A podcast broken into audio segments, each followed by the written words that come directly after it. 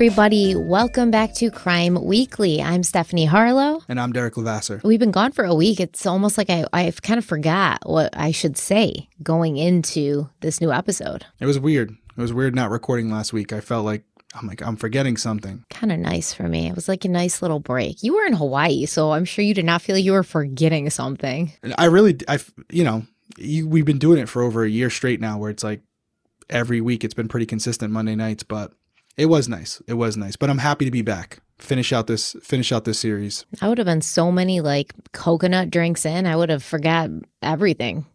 Like my name. I think it's one of those things too though after after a while you're like you're ready to get back. You get to a point and you're like, "All right, I need I need some stimulation in my life. I need to be doing something. I, at least me. I almost get depressed when I don't have anything to do. Oh, I get that. I get that. I'm sure you do get depressed. you you are not a person who relaxes. I can't even imagine, guys. I can't imagine Derek in Hawaii because I've never seen him like relax. So I just I get this like impression that he'd just be like this super tense, like pacing person in Hawaii, and everybody's relaxing. Like, what's that guy's problem? Well, just think though if if and I hope it never happens. If I was working your case, that's the guy you want. Mm-hmm. The person who doesn't sleep. Was that like a subtle threat? to the criminal, yeah. If I was working your case, Stephanie. oh, not your case. okay. I'm saying in general. Your guys' case, a subtle threat to you. yeah. If I'm working your case, you're going to be happy. I'll get your results you want. well, today I'll die trying. We are back now. I know you guys had to wait a week, but we are here with our finale to the uh, series on the Springfield 3 with an overview and discussion of the many theories uh, that could have explained what happened to Sherrill Levitt, her daughter Suzie Streeter, and Suzie's friend Stacy McCall, who were legally declared dead in 1997, even though their bodies have never been found. And it's more like suspects, right? Because we've gone kind of over theories as we were going through this. Like, what could have possibly happened? Was there somebody already in the house? Was there somebody who followed the girls home? Who was the main target? Uh, were they there for Sherrill? Were they there for the younger girls? Where did they bring them? And because we don't really know anything about what happened that night, there's not a lot of theories that, that we could come up with that could be really grounded in anything. So it's more about suspects. And initially I was like, well, how many suspects could there possibly be? And then come to find there was a lot of sketchy people in the Springfield area at this time. I was kind of stunned. It made me nervous. I was like, are these kinds of people just hanging around in every town? I wanted to say a quick uh, shout out and thank you to the podcast, The Prosecutors.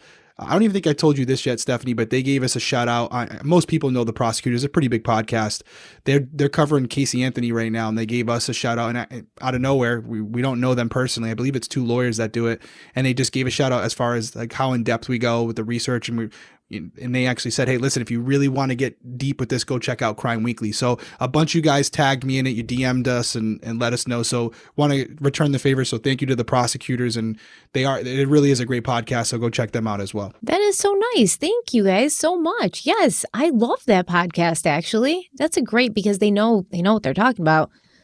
Because I, I think they're attorneys, right? still like active. Yeah, I believe they're still doing it. They definitely know what they talk they're talking about, and and maybe maybe they're not Jose Baez fans either. I don't know. I don't know. what a nice shout out. That's awesome. Yeah, go check them out. If they're covering Casey Anthony's case as attorneys, I would really be interested in listening uh, to that coverage let's dive into our suspects, I guess, for the Springfield 3 case. And there's a couple theories I sort of want to touch on at the end, theories that our viewers and our listeners came up with and were kind of writing in the comments because, you know, sometimes I'm scrolling through the comments and I'm like, oh, that's a good point. Or, yeah, I never thought of that. So I did want to. Uh, bring up a couple of those, and I did screenshot some things just so I wouldn't forget. But the first main suspect we're going to talk about is a man named Robert Craig Cox. And Robert Cox was a former Army lieutenant. He had risen quickly in the ranks of the military. I think he was in the Army Rangers, and he was known to be a skilled combat specialist who loved weapons. Now, Robert Cox was actually born and raised in Springfield, Missouri, but in 1978, when he was 19 years old, Cox was stationed at Fort Benning in Georgia. However, he and his parents were on vacation in Orlando, Florida in December of 1978 when 19 year old Sharon Zellers disappeared. Now, Sharon never made it to her Pine Hills home the night of December 30th, 1978. And four days later, on January 3rd, 1978, her car was found abandoned in an orange grove in Orange County. The next day, Sharon's body was found fully submerged in a sewage lift station. She was so decomposed that they had to identify her through dental records, and it was concluded that Sharon had died from 14 separate blows to the head. Now, on the evening of December 30th, 1978, a woman staying at the Days Inn in Orlando called motel security saying her 19 year old son, Robert Cox, had returned to their room with blood around his face and mouth before he had passed out and had to be rushed to the hospital where it was discovered that a portion of his tongue had been bitten off. Cox was unable to speak and had to communicate through writing when explaining what had happened to him. He said he had been in a fight with eight people at a local roller skating business called Skate World. And during the fight, he'd been hit in the face, causing him to bite off his own tongue. However, there were a lot of inconsistencies with this story, and police began looking at Cox as a suspect in the death of Sharon Zellers because as it turns out, the Days Inn where he and his parents were staying was only 340 feet from the sewage lift where Sharon's body had been found, and he'd returned to the motel all bloody and with his tongue bitten off on the same night that she'd gone missing. Additionally, two off duty Orlando police officers who'd been working security at Skate World the night Cox claimed to have gotten into a fight, they said there had been no fight. Additionally, a doctor and a surgical technician would testify that the wound on Robert Cox's tongue was not consistent with him biting his own tongue off. It was a wound that would have come from someone else biting his tongue. He had been bleeding profusely from his mouth, and there was a trail of blood leading from the second floor to the third floor of the Days Inn where he and his parents were staying, but there was no blood found in his own vehicle. However, there was blood found in Sharon Zeller's vehicle, and the blood was type O, the same blood type as Robert Cox. There was also three hairs found in Sharon's car that, when looked at under a microscope, were found to be indistinguishable from Cox's chest hair, and there was a boot print found near the scene that was consistent with the military boots Cox was wearing when he checked into the hospital the night of Sharon's disappearance. Wow. I mean, lot there. And as far as the bite marks, I was thinking it as well. Obviously, the, the natural curvature of your teeth. If you're to bite off your own tongue as opposed to someone else doing it, the curvature would be opposite, almost like a U shape, the same way you would see if you bit into a fruit or something like that. And also, if anybody's ever been in a fight or anything, naturally you brace for impact when you're about to get hit. And usually your tongue isn't outside your mouth or past your teeth when you're in a fight, usually your jaw is clenched and your tongue's further back. So it wouldn't seem like a natural thing to have your tongue hanging out of your mouth when you're in the middle of a fight. So those two things right there, when you said it as far as the biting of his own tongue, didn't really add it up. And it seems like the, the experts agreed with it as well. And that's just before the inconsistency of his story. Then you, you added all this evidence that actually links him to Sharon's disappearance. And uh, he's definitely looking good for it. That's for sure. Yeah, I mean, what what what story do you come up with, right? When you come home and like half your tongue's bitten off, you got to come up with something. Right. You can't say, "Oh, I just kidnapped a girl and you know, forced myself on her and she bit my tongue off." So I guess that's the only thing. What other what other plausible story could you come up with for what happened to your tongue, right? Not anyone that doesn't end you in jail, that's for sure. I mean, definitely uh that's a tough one to explain how you bit off your own tongue. Yeah. Or how your tongue's bitten off to begin with that doesn't, you know, have to do with you attacking somebody and shoving your tongue into their mouth. I feel like that's the only way your tongue gets bitten off to to that extent to the point where you can't speak. I'd love to see pictures of the of the injury because I bet you'd probably see that's probably how they concluded it is is the curvature of the bite mark in his tongue to say, hey, listen, naturally if his teeth bit down on his tongue, it wouldn't look like that you know the two corners would be rounded and the middle would be the furthest part out as opposed to what it probably was which it looked like whoever bit him it was the u shape the opposite way yeah it would have been inverted like i think it would be pretty right. easy to distinguish. Now, at the time, law enforcement said they didn't have enough to hold Robert Cox, and he was allowed to leave and return to his life, um, which I think is ridiculous. I think they had more than enough to, to hold him and arrest him, but he, he was allowed to return to his life. And then he proceeded to kidnap two women in 1985 while he was stationed at Fort Ord in California. In August of 1985, he followed Kathleen Boyce to her home in Crestview, California. And when she exited her vehicle, he got out of his own car and placed a seven inch knife to her throat, telling her not to scream and to do what he said or he would kill her. The following December, Robert Cox asked Gidget Wickham, who was also stationed at Fort Ord, for a ride from the airport to the base. On the drive back, Cox pulled out a gun and told Gidget that they were not going to be driving back to the base. He told her to drive into the mountains.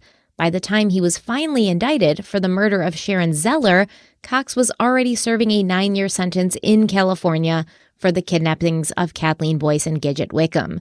He was charged with first degree murder for the murder of Sharon Zeller, and he was sentenced to the death penalty in 1988, but his sentence was overturned on appeal. Cox's lawyers said that 45% of the population had type O blood, so it could not be proven that their client was responsible for the blood left in the victim's car. Additionally, the bitten off portion of Cox's tongue had never been located, and if the prosecution's allegations were true that Sharon, the victim, had bitten off the tongue, it would follow that the tongue would have been found with her body, but it wasn't.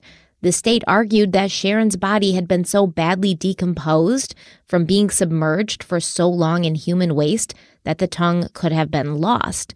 But the Florida State Supreme Court agreed with Cox's lawyers that the state had insufficient evidence, and Cox was sent back to California to serve out the remainder of his sentence for the two kidnappings. What more evidence do you think they possibly could have had? I mean, this is like the 80s. What more evidence did they need? His chest hairs were in her car.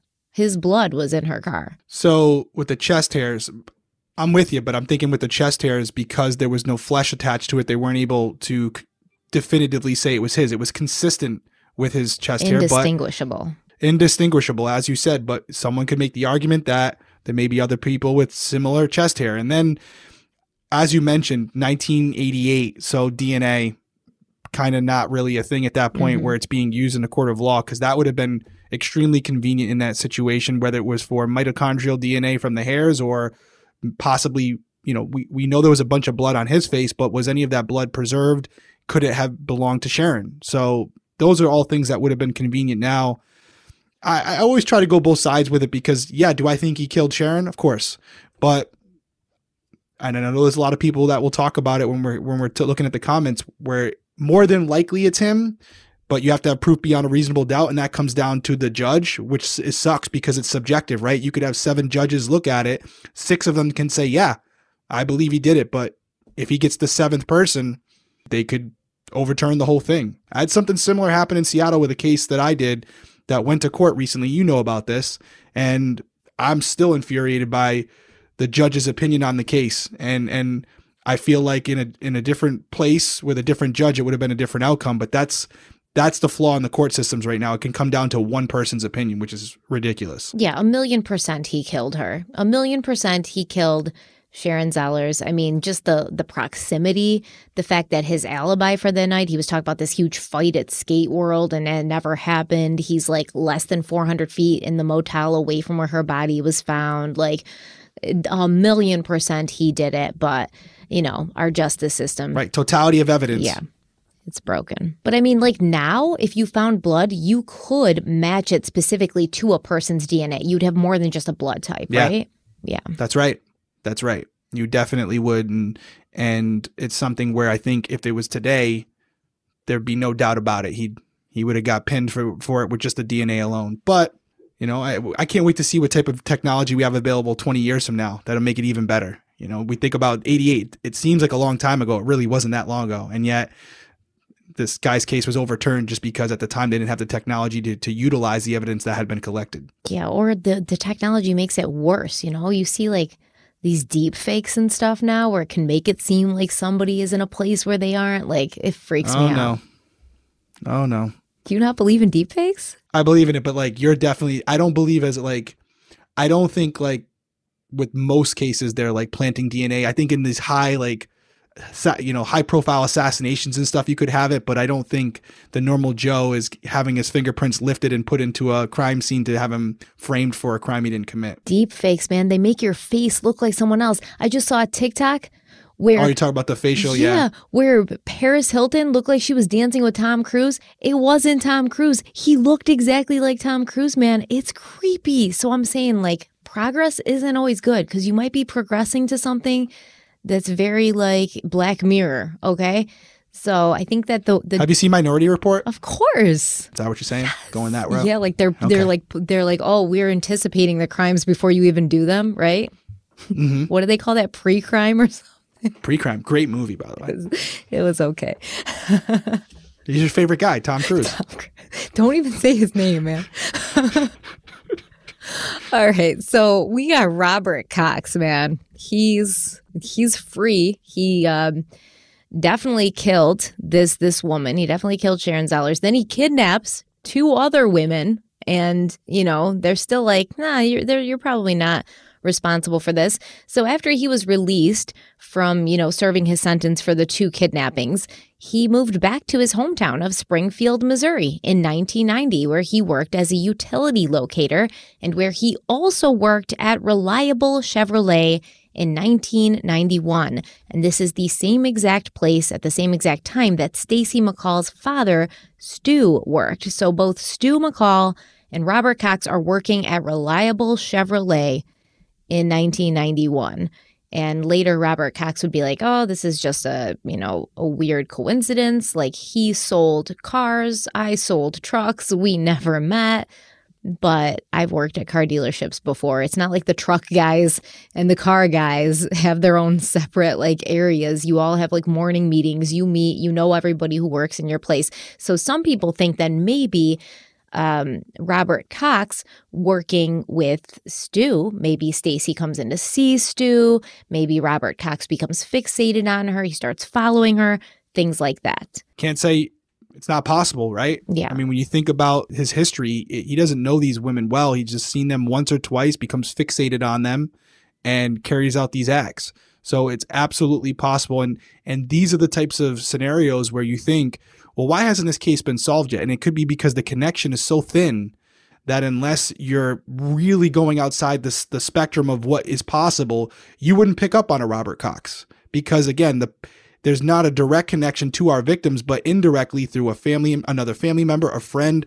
That's where it is. And, and, and that's where these cases can get really difficult. And even if you pick up on the connection to Robert Cox, that's nothing else but just a connection, you know? Right. Yeah. You, Right. Where's the, pr- where's the actual proof that the connects him to the crime? Yeah. You can say, like, oh, Robert Cox definitely attacks women and he definitely worked with Stacy's father and he most definitely probably saw her. However, we can't prove anything. Right. You got to start going after his alibi. And so that's why you'd have to make that connection pretty quickly. And then you'd have to start by going after his alibi. You know, where were you that night? And start to pick that apart. And if you can pick that apart, then maybe you have something. If he says, I was at a bar, there was 30 people there, and you go in and, and sure enough, that's where he was, well, then you can cancel it off. But if you say, hey, where were you? And he tells you, like he did in the first case, and you can dispute that and you can discredit it, well, then you got to ask yourself, why is he lying? And maybe that gives you something to go off of where you can try to pinpoint where he was that evening. Well, they did pick up on it pretty quickly because, right, you know, Robert Cox comes back to Springfield, but like people know what happened in his past. They know what he was in prison for. They know that he was a suspect and, and you know, actually got, you know, convicted of this murder of this young girl. So now he's back in Springfield. And after Stacy, Suzie, and Sherrill disappeared in June of 1992, just two years after he gets back, Robert Cox was brought in for questioning several times due to his history of, you know, kidnapping young women and attacking young women. And people began calling the police with what Captain Daryl Crick called, quote, insightful and real interesting information about Cox. Daryl Crick said, quote, he's not a suspect, but he certainly has not been eliminated. I think he's more interesting the more you find out about him, end quote. And Robert Cox's alibi was shaky at best. He said that at the time of the abductions, he was at his parents' house in South Springfield asleep. And his parents agreed that he had been home that night. Like he'd been home when they'd gone to bed, but they'd also gone to bed, so they couldn't be sure if he'd left the house at any point that evening. And the following day on Sunday, when Suzie and Stacy's friends were trying to find the girls, Robert Cox said he couldn't remember what he was doing, but his girlfriend at the time claimed they were together at church. However, when Robert Cox was arrested again in 1995 after holding a 12 year old girl at gunpoint while he robbed a Decatur, Texas hair salon, his girlfriend retracted his alibi and said she actually had no idea where he was or what he was doing the weekend of the disappearances. In March of 1996, investigative reporter Dennis Graves traveled to Texas where Cox was serving time in prison, and he asked Robert Cox about the Springfield 3 case now that his alibi was even shakier than it had initially been. Cox said that he had been following the case very closely from the moment the abductions had happened, and he knew he would be an early suspect.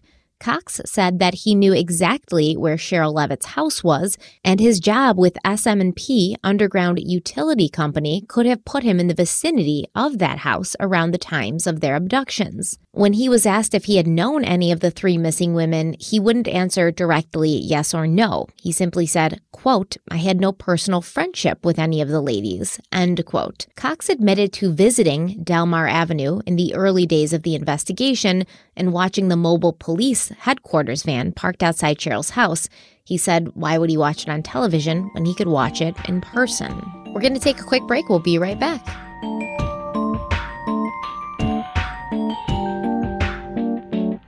So we're back. Really fascinating stuff. Even when you said it initially about him working for the utility company and locating thing, it, it, that's a natural position where you would be in the area that maybe you don't necessarily live, but you start to become familiar with it because you're working out there. So you're you're really getting a detailed layout and seeing the people that live there, who lives with multiple people, who lives alone, what's their kind of their schedule, what time they leave for work at, what time they get home, is anybody else around when they do. So this would you would be able to develop a pattern about someone's behavior as far as when they're home and when they're not just by working in the area and it wouldn't be something that would raise a flag because you have an authority you have a reason for being there. So just that in and of itself without the fact that he worked with stacy's father you said right? Yeah. It, you know other than that that could be a coincidence but just the, the, the line of work that he was in and based on what we know about him from his past he would look for victims of opportunity. This would allow him to discover those people without raising concern to the victims themselves. So that's really interesting. The the quotes that he had given to the detective, I've seen it go both ways. Sometimes when they're being kind of vague, ambiguous, it's like they just want the attention. And then sometimes it could mean more. And without actually interviewing him myself, looking for those verbal and nonverbal, uh, those physical and non physical cues and the verbal way, the way they say things, the intonation in which they say it. It's tough just by listening to you say it. But it feels to me like law enforcement really had some reasoning to believe he was involved, or they wouldn't have spent this much time on him. Or it could be that they had no clue, so they were just going back to what they already knew because they didn't want to be accused of not doing anything. I, it, it could go either way. I mean, I think it could be a little bit of both, right? Because we know that with this case, the police kept saying like they disappeared without a trace they disappeared without a trace we don't have any leads we're following this whole van thing but that also could be nothing but it's all we have so when you have somebody like robert cox who is born and raised in springfield goes back there after committing various crimes against women and then other crimes against women happen within a year or so after he gets home that's going to be something that you can grab onto, you know, a little string that you can follow since there's really nothing else to follow. So it could be a little bit of both, but he's definitely a sketchy dude. And he, if he did do it because he wanted attention, it doesn't necessarily mean that he's not responsible for it because some guys who commit these crimes want attention because they are responsible for it. That's right. Well, you know what my next question is going to be for you, right? What is it? I, and I don't know if you're going to get to it, so I might be stealing some of your thunder, but I'm going for it What kind of what kind of vehicle did he drive? I don't know. Oh, it's a great question, right? be a great question to know if he drove a van, right? Yeah, you know what would be a million great questions that I would like answered? Um, did the police go to this church before his girlfriend like retracted her alibi? Did they go to the church and ask the people at the church if Robert Cox and his girlfriend were there on Sunday? Like, did they follow up with this stuff at all? Yeah. Did they go to to his utility company and see if he was in that area or if he'd been, you know, sent to that area for work? Like did they do any of this stuff? If they did, they never really told us, you know, they keep saying he's not a suspect, but I guarantee you he was a suspect. Um, for sure, he was a suspect and a person of interest, but it doesn't look like from what I can tell, that they they sort of followed up on a lot of these things. It would it would be interesting to see the file they have on him as far as it relates to this case. You know what they did, what they didn't do, like you said. But I, I can tell you one thing: I would hope they would run him and see what vehicles were registered to him, what vehicles were registered to his family members, his his friends, his significant others. Anybody comes up during that search that has a van similar to the description of the one we might be looking for uh, you need to go get that van immediately. Yes, I would love to see that file on him, and I'm sure they have one that's that's pretty thick. But once again, because they couldn't ever hold anything to him, even if he had a van that was the exact same description, if there's no physical evidence in the van or there's no other physical evidence to tie him to it, it doesn't mean anything. It still doesn't mean anything. It just makes him a stronger suspect for us and for the police, but it, it doesn't lead to an arrest necessarily. No, especially considering some of the past cases. But I would I would find it very hard to believe three women in the van. Um, there would be either DNA from the women or there would be evidence suggesting a cleanup. And we've talked about this before with bleach or whatever it might be. So there would hopefully be something there um, and it would definitely make it stronger and it would allow you to kind of pick apart his alibi even more. But hopefully one day we get access to that because I would I agree with you. I think the full the case files on him are probably lengthy because it seems like they really did believe and they never came out and said definitively it's not him. So to this day, I'm, I'm assuming you're going to tell me he's still a suspect or a person of interest, I guess we should say. Yeah. And I mean, this is still 1992. So DNA evidence isn't even really like blowing it out of the park at that nope. point either. And even if you had, you know, good DNA evidence later, you still don't have the vehicle that Robert Cox drove back in 1992. That's long gone. So it doesn't, it doesn't really matter. But um, so this investigative reporter, he goes to the prison, he talks to Robert Cox, and he kind of does this like, you know, like Clarice Hannibal thing, you know, like, well, what do you think happened to them? You know, you've been involved in crimes and things before. So, what do you think happened? What's your theory? And Robert Cox said, quote, I just know that they are dead. That's not my theory. There's no doubt about that. End quote. He also said that he believed their bodies would be buried in Springfield or close by.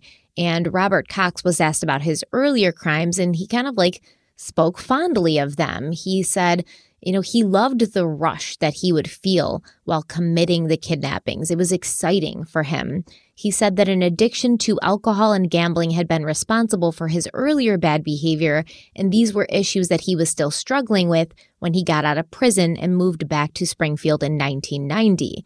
He was asked if he had ever committed any crimes in Springfield, and he he didn't well he once again he didn't say yes or no. He simply said quote there were things going on at that time but they were very closely monitored and kept private between myself and god. That too was a rush because i knew if i got caught i was going back to prison. End quote.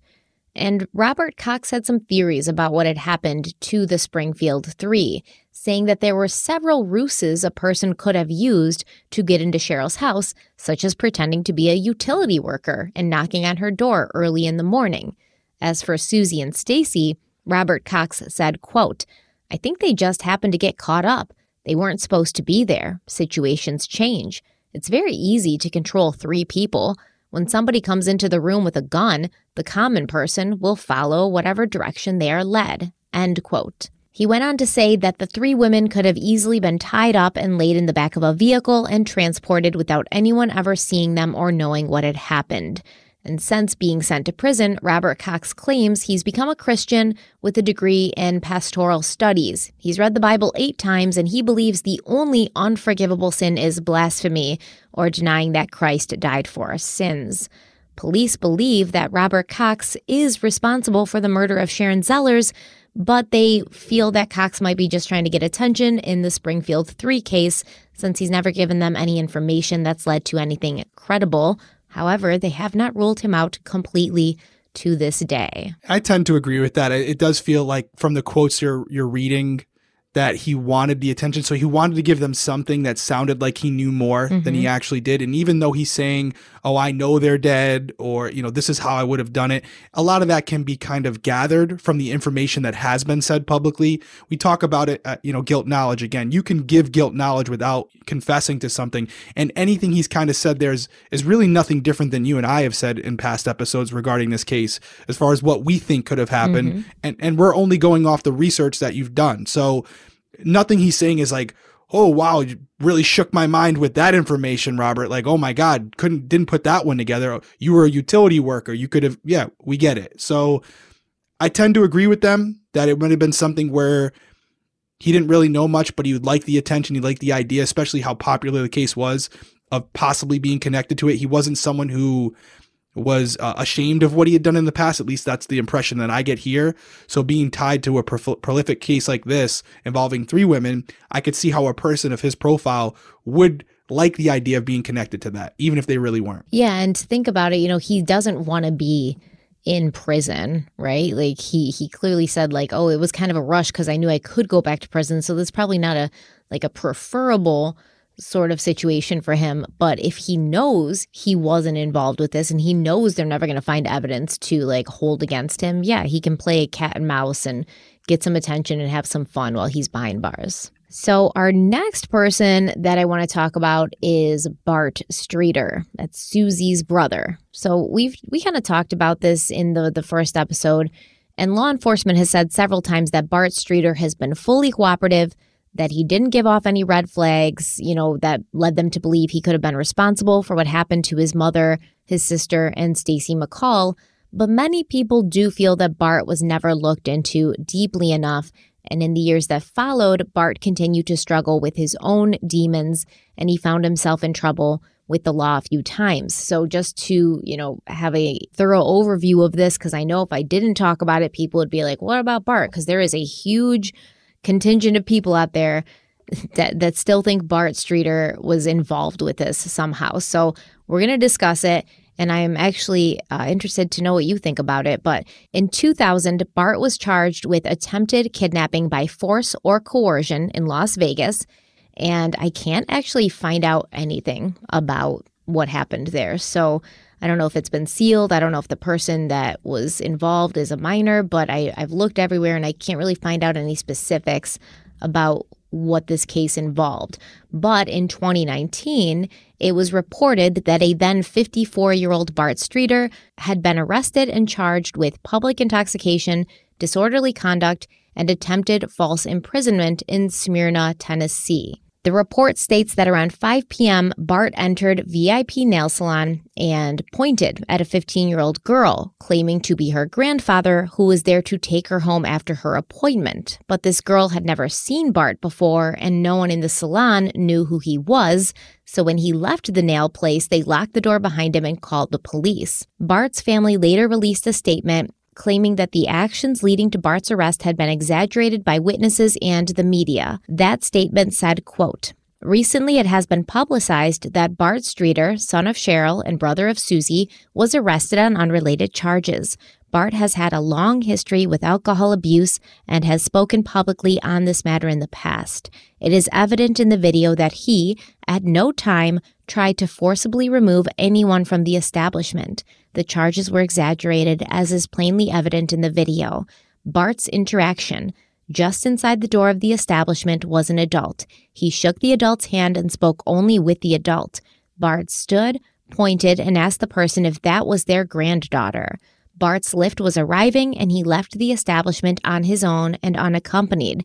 It is unsure how the story got so corrupted when it was told to the media and the police, or why the media ignored the obvious video evidence in its reporting. End quote. So I actually have this clip of the nail salon video that will play now for you guys if you're watching. And I want Derek to watch it and kind of give his opinion of what's going down here. Yeah, and if you're watching it, we had this happen before. Make sure you have both headphones in or both speakers on. I know sometimes these videos, when they come out to you guys, they're in mono. So if you only have one headphone in, which by the way, a good thing if you're out in public to only have one headphone in. but if you're not hearing it, I know some of you had legitimate audio issues with specifically Spotify. Can't explain why that was, but there are cases where it might be playing in the other headphone. So while you're watching, just make sure you have your headphones in if you're going to check it check it out. First see him peering through the front door of Smyrna, Tennessee's VIP nail salon. The shop surveillance cameras keep rolling as he walks in and points to a girl in the back of the shop. He claims to be her grandfather, there to pick her up. But no one in the shop had ever seen this man, including the girl he said he was there for. For us here in the Ozarks, the booking photo that followed the scene should ring a bell. It's Bart Streeter. Your role throughout this whole thing has just been one of victim, one of suspect at times. Who 26 years ago said goodbye to his mother, Sherrill Levitt, and his sister, Suzie Streeter, two of Springfield's three missing women. I want people to realize that this is not solved. Smyrna police arrested Streeter after the nail salon scene. He was eventually charged with attempted false imprisonment, public intoxication, and disorderly conduct. Police say he was placed on a $4,000 bail. For Smyrna, it's another arrest. But what about the Ozarks? We haven't found her daughter. We haven't found Suzie. Janice McCall, mother of Stacy, said about Streeter's arrest, quote, I hope the police are working on it. So we turned to Springfield police to find out if they were, but SPD refused to comment. All right, so watch the video. Not a ton to see there. I absolutely see why it would raise red flags for people. It's something you want to look into. Just seeing what I saw there and hearing what you said and what was said in the video, horrific what he did without knowing all the specifics. Does appear that he was intoxicated.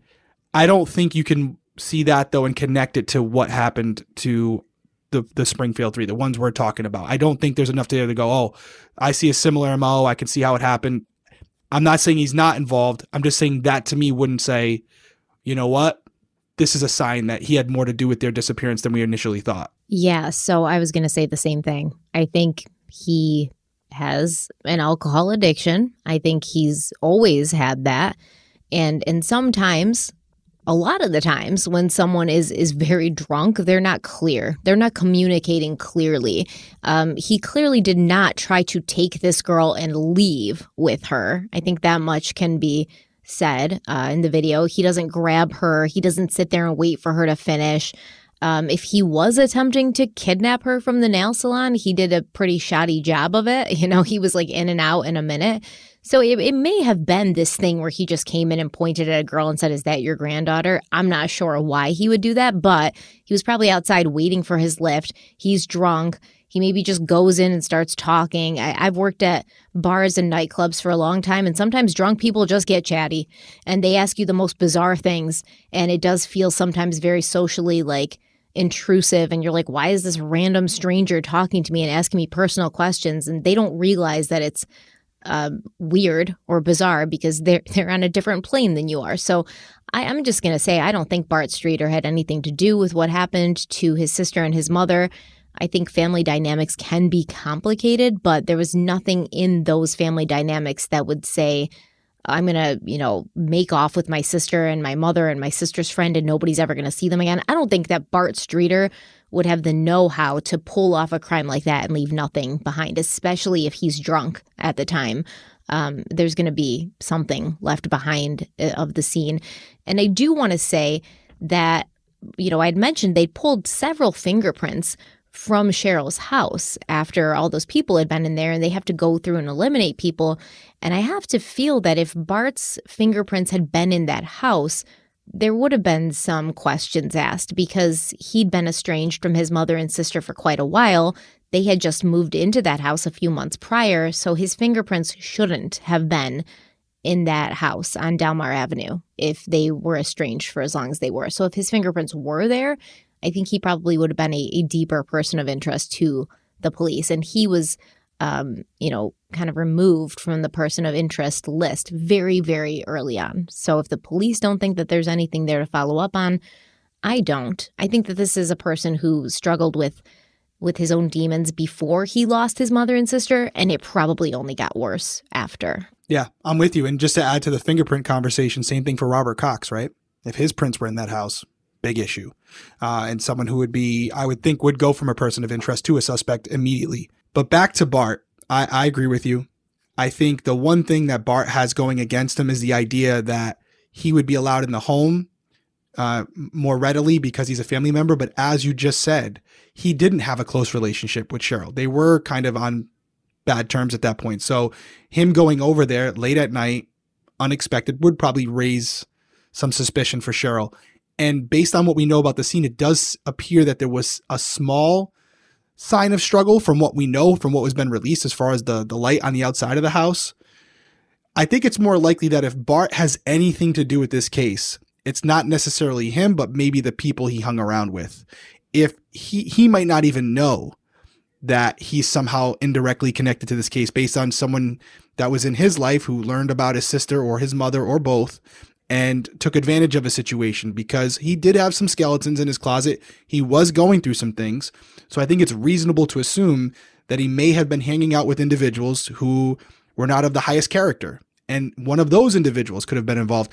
And I think that theme ties out through this whole thing and it ties with Robert Cox if it had been directly connected to someone immediately in the lives of one of these three women, I do believe we'd have a better chance of solving it. I think the reason that it's been like it has been for so long is because the person who did this doesn't have a direct connection.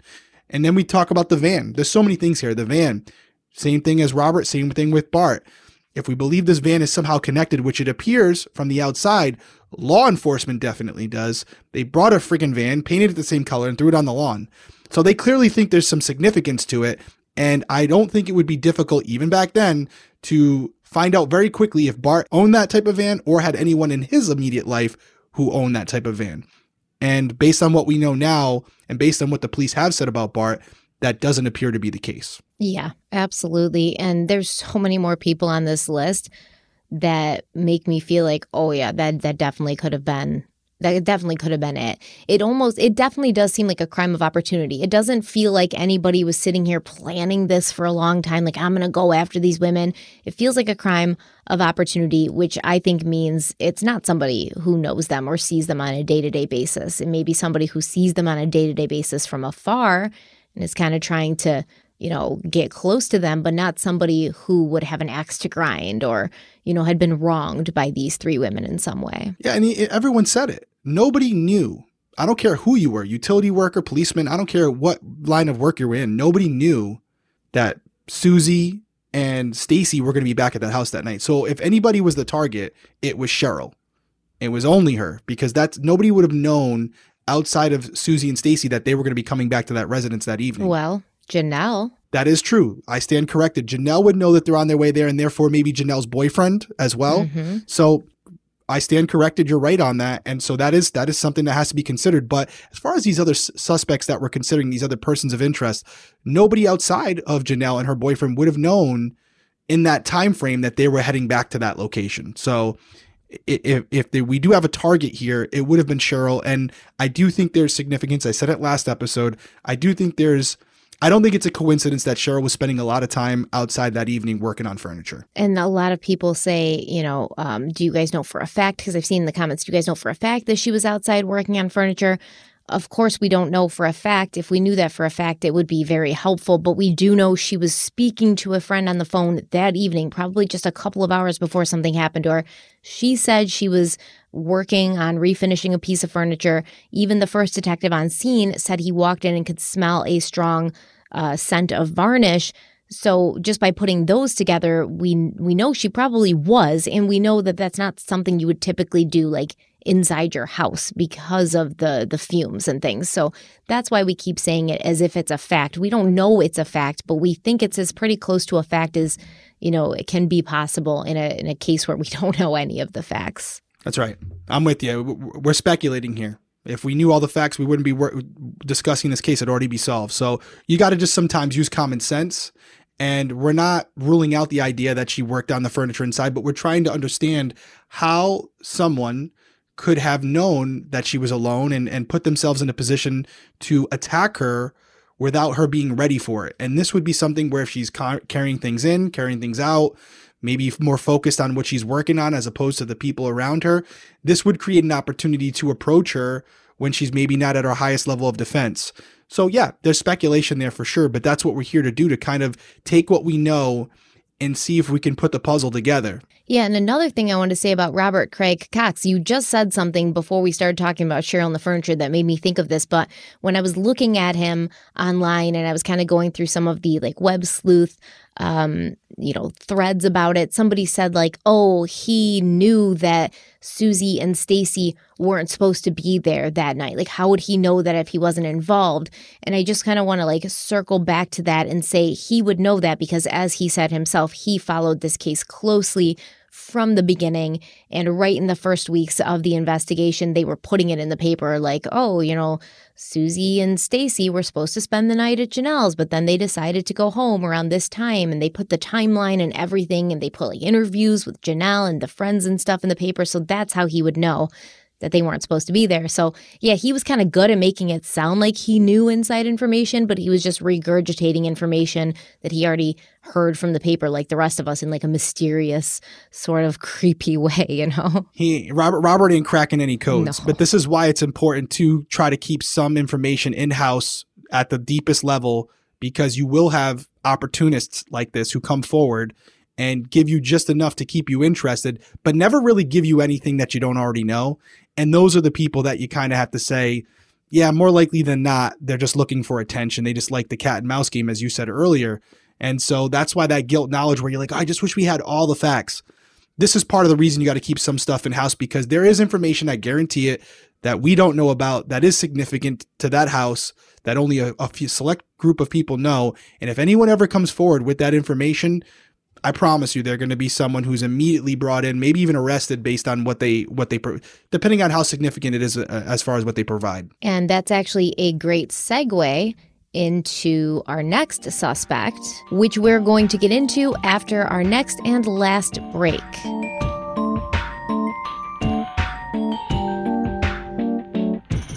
All right, so the third suspect we're going to talk about today is a man named Stephen Eugene Garrison. And I mean, like, I went to newspaper.com for this guy and I just was stunned. He has a long history of problems and run ins with the law.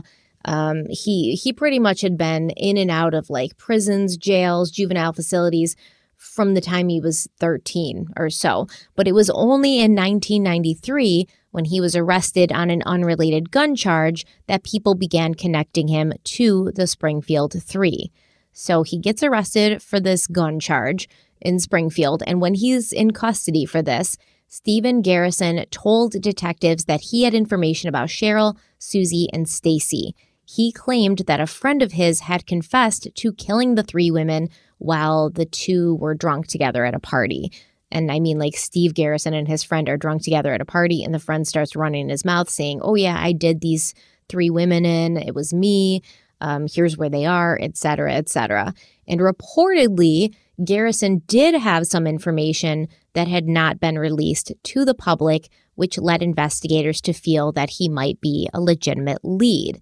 Because of the help that he could be able to provide in the case, the police had the prosecutor um, lower Garrison's bail to $2,500. It was originally $10,000. They had it lowered to $2,500, which means I think he only has to put up 10% of that, which I'm not great at math, but I think that's $250. And so they lowered it to that so he could bond out. And they said that the reasoning behind this was that Garrison might be more open to talking outside of the police station and in a different environment. So Garrison's released. The police brought him to a motel room in Springfield, but as he was being interviewed by the police officers, Garrison somehow managed to like run out of the hotel room and escape. Um, I'm not sure how this happened, but he was able to do that. And he did the most horrendous thing. So he's in custody for a gun charge. He says he has information about this very big case in Springfield. And then he escapes custody and he does such a horrific thing eh, that can only lead me to believe that this person is psychotic and absolutely unstable in every way. So what he does is he he's he he finds the apartment of a 20-year-old college student and this young woman lived alone and he entered her bedroom through her window between 3 a.m. and 4 a.m. And Garrison told this woman that he had a gun and he only wanted to use her phone. Terrified, the woman ran into her bathroom. She closed and locked the door, but after 10 minutes had passed and she didn't hear anything from outside the bathroom door, she opened the door thinking that her intruder had left. but Stephen Garrison was standing directly outside the bathroom door. He grabbed this woman, he ordered her to turn off all the lights, remove all her clothes, and lay on the bed. Garrison also removed his own clothes with the exception of his socks, and for the next several hours, he proceeded to rape the woman, sodomize her, and torture her. At one point, Garrison placed his hands around her neck as if he was going to strangle her. He left bruises on her neck and her body from biting and sucking on her skin, and he also forced her to urinate in his mouth. And then he stole her rent money and left her apartment around 10 a.m. Absolutely terrible. And I, don't know the specifics, uh, as you mentioned, uh, how he escaped, but that can't happen. Uh, it cannot happen at all. Although I will say, you're saying he was bailed out, so technically he was no longer in custody. So did he escape or did he just take off? Because I'm because he wasn't released while still in police custody, correct? I want to make sure I get that right. He was bailed out. Yeah, so he was he was technically not in police custody, but he was with the police and he was sort of like released on this lowered bail with the understanding that he would then go with them to the secondary location and give them this information. Right. So I'm not defending police here at all. I'm just saying to to make sure we know like he wasn't in police custody where he's in handcuffs and he's there's a situation here where he bails out there's an understanding that he's going to cooperate. He gets out. He might say, Hey, I'm going to go smoke a cigarette or whatever. They still should have been near him. But if he does decide to run or take off, legally they can't stop him. They can't they can't detain him at that point. He's violating the agreement they made, but if that's not part of his bail, a condition of his bail, then they technically can't do anything about it. However, I can't imagine uh, being part of the law enforcement unit that was you know responsible for the lowering of this bail and to have this happen uh it's a terrible thing. It's an absolutely terrible thing. And you know how i feel about it. I think you feel the same way as far as he's concerned. Um death. That's it. There's no other option here for him. But does that help us with the springfield 3 i don't know i don't know about this one. It, the fact that he had possible guilt knowledge is significant. Well listen I don't think he did have guilt knowledge, and I'm going to tell you, but I don't think he freaking did. I think they made that shit up to make it seem like they had this huge reason for lowering the bail because this guy should have never had that low of a bail. He was a multi time felon. This was not the first time he had attacked women. He should have been in jail or in prison with a high bond so that he couldn't get out because he was like a danger to other people clearly. Right. You know you escape from law enforcement so you can go and commit like a horrendous crime it, you're not stable you're not right in the head if if you're doing that kind of stuff. So he should never have been out and they knew that. So I think they were like, oh, yeah, he definitely told us stuff. Like, that, there's a huge justification because they made a big deal of big yeah it's a big problem. Yeah they made a big deal of saying that like after because everybody was like why the hell was he out? And they're like well he knew stuff. I don't think he knew shit to be completely honest and here's why. So he's rearrested nine days after this attack and then he's put in jail without bond which he should have been from the beginning. And on august 28th Stephen Garrison led police to the farm of Francis Robb Sr. in Webster County, where Garrison claimed the bodies of the Springfield Three would be found along with a moss green van that had driven the woman to the farm. Now, this was this was the same property that Springfield police had investigated three years prior in relation to the disappearance of three other Springfield residents John David Davison, Daniel Davison, and Mary Susan Thomas. So this is this is what I'm thinking here. Um, I don't think that that Stephen Garrison knew anything. I don't think he knew anything crazy. I think he led them to this place because he knew that these these two men, who are Francis Robb Sr. and Francis Robb Jr., were already involved with these other disappearances. Um, they were actually arrested in 1990 after police searched the 60 acre tract of land for the bodies of the three missing people. They didn't find the bodies, but they found several items connected to robberies, including a motorcycle stolen from Springfield on April 1st, several thousand dollars worth of saddles and other horseback riding equipment that had been taken during a March burglary, and a quarter of a mile away, police also discovered evidence at the home of a relative of the Robbs, including seven guns, two bows, ammo, and arrows. And two of these weapons were traced back to a burglary that had occurred two weeks prior. Now, the bodies of the missing men and the woman were never found, but Francis Robb Sr. would later plead guilty to their murders, which authorities believed had been a drug deal gone wrong. And so this is the location that Stephen Garrison sent police in 1993. But the bodies of Sherrill, Suzie, and Stacy were not found there. No moss green van was found. And police claim they did find some evidence there, but they wouldn't say what. And this information that was discovered during the search has been sealed by a court order ever since. Like you can't even find out anything about it now. So I literally believe Stephen Garrison was like, oh, let me send them here because this guy was already like responsible for making three other people disappear. And, and this is like some huge thing that they don't know about.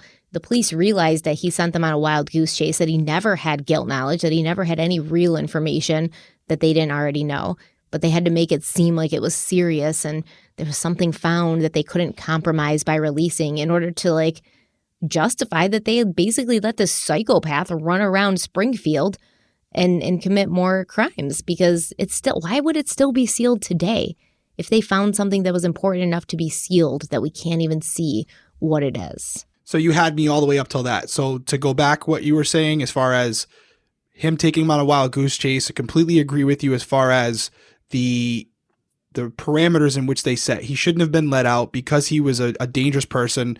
And what should have been done is, hey, listen, we're not giving you anything until you give us something. So while you're in custody, you're going to take us to where this where this might be, and if it pans out the way you say it is, then we'll work on something for your bail, possibly if you're a cooperating witness, if you weren't directly involved. But by giving him everything beforehand, it was a mistake, clearly.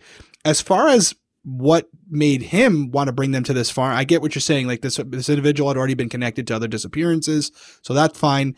I do think there might have been something significant found. Now, there's two there's two ways here. One, the police planted something there to cover their asses, which we all know is possible. That's that's happened before. Police have definitely planted evidence in order to protect themselves. But for this to be something that was sealed and it's all this conspiracy, other people besides the police officers who found it would have to be involved in this, you know, the hiding of this evidence, the judges, you know, attorneys, etc. So I am under the impression that whatever they found may have been something that is somewhat connected to the to the information that they haven't released publicly. So they were able to kind of put it under that umbrella. And when they wrote up the report to the judge the judge agreed with them which is why they sealed it. But there is a scenario to to, to be fair where they they put the evidence there and that's why the judge was willing to give it to him. But if they didn't do that, I think that last part could be true. So you're saying that they couldn't have everything sealed if they found nothing. Yeah, they would eh, unless it was a huge conspiracy where the judge who re- lowered the bail, etc., was all tied to the sealing. And if you showed me that, I'd go, okay, that would be interesting, right? Right, right, yeah. So there would be other people other people involved that would have to cover up for the cops as well because they would have to have a justification for wanting it sealed and they would have to provide something to that judge in an affidavit or whatever it might be to say, hey, we know this about the case. And if we release this information, it's going to also expose the knowledge that we have about the crime scene that nobody knows. All right. So you're telling me if the same judge who lowered Stephen Garrison's bond is the same judge who had this, whatever they found evidence wise, who had it sealed, you would believe there might be some sort of conspiracy, not necessarily like, oh, we're covering up for a murderer, but like, we don't want people to know how inconsequential this dude actually was because then we have this girl's life. And I mean, she didn't die, but after all the shit he did to her, she might as well have been. It was horrendous. So, like, they don't want that to get out that they really just let him you know, right. go wild Well, the judge, the judge has qualified immunity. You know, I mean, they can't be charged with anything, but, but yeah, still. it's not a good look for them. So they could, they, I could see their incentive to be like, oh yeah, see, this did lead to something positive, so that's why we're doing it. I could see that. Yeah, I would raise an eyebrow. You're going to tell me that it was the same judge? Man, I don't know, but I'm going to look it up now. okay, I thought you were going to hit me with that and go, yes, Derek, it was, but that would raise some eyebrows because if all the people who are indirectly responsible for what happened, would they have an incentive to show that this individual did provide something that may help eventually solve the Springfield three? Yeah, they would definitely have incentive to do so, right? I mean, they're protecting their own asses mm-hmm. at that point. Mm-hmm. Well, I'm going to look it up. We'll let you guys know. All right.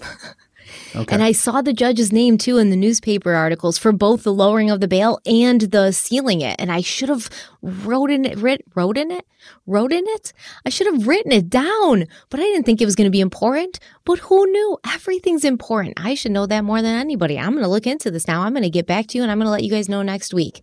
Done. All right. So many believe that Francis Robb Sr. and his son were responsible for killing the women um, and that they were the ones who had bragged to Garrison about it. Personally, I don't see that there's a lot besides rumor and speculation from like locals who are like, oh, yeah, these guys were bad news. It seemed more like um, Francis Robb Sr. and his son were like into drugs and weapons and kind of like weird, you know, guy gang stuff where they would just run around. They were always getting into fights with other men, but um, it didn't seem like they they would be the type necessarily to to just drive to Springfield and, and kidnap three women out of their house. But like I said, there's no concrete evidence of this. There are some things in the past of Francis Robb and his son that that seem like they they kind of were on the wrong side of the law always.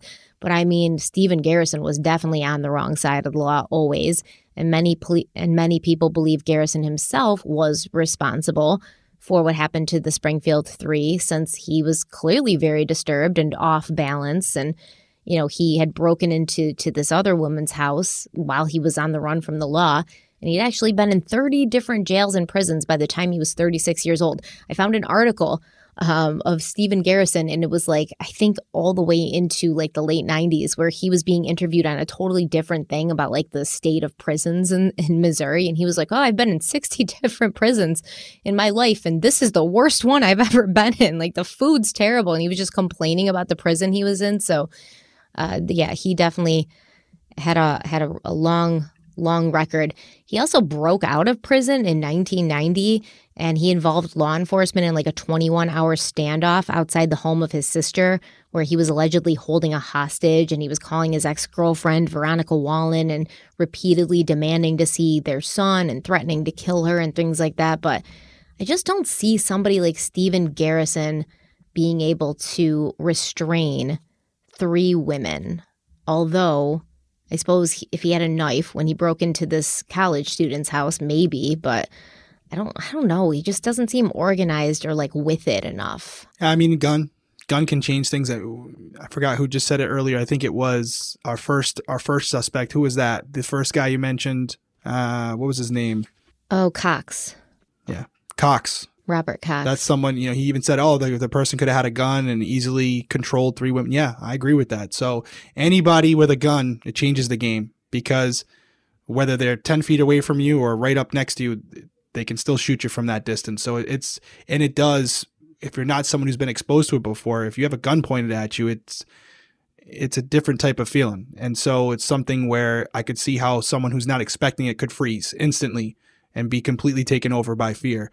As far as Garrison's concerned, it's so hard without knowing what information he provided or what information he said before his bail was lowered that was so significant. If I, if we knew the crime scene and we knew what was provided and how specific it was, depending on his specificity about what he said, that would change my opinion because it would tell me right out, like, there's no way, there's no way unless he was directly involved or knew the person who was directly involved that he would be able to guess that.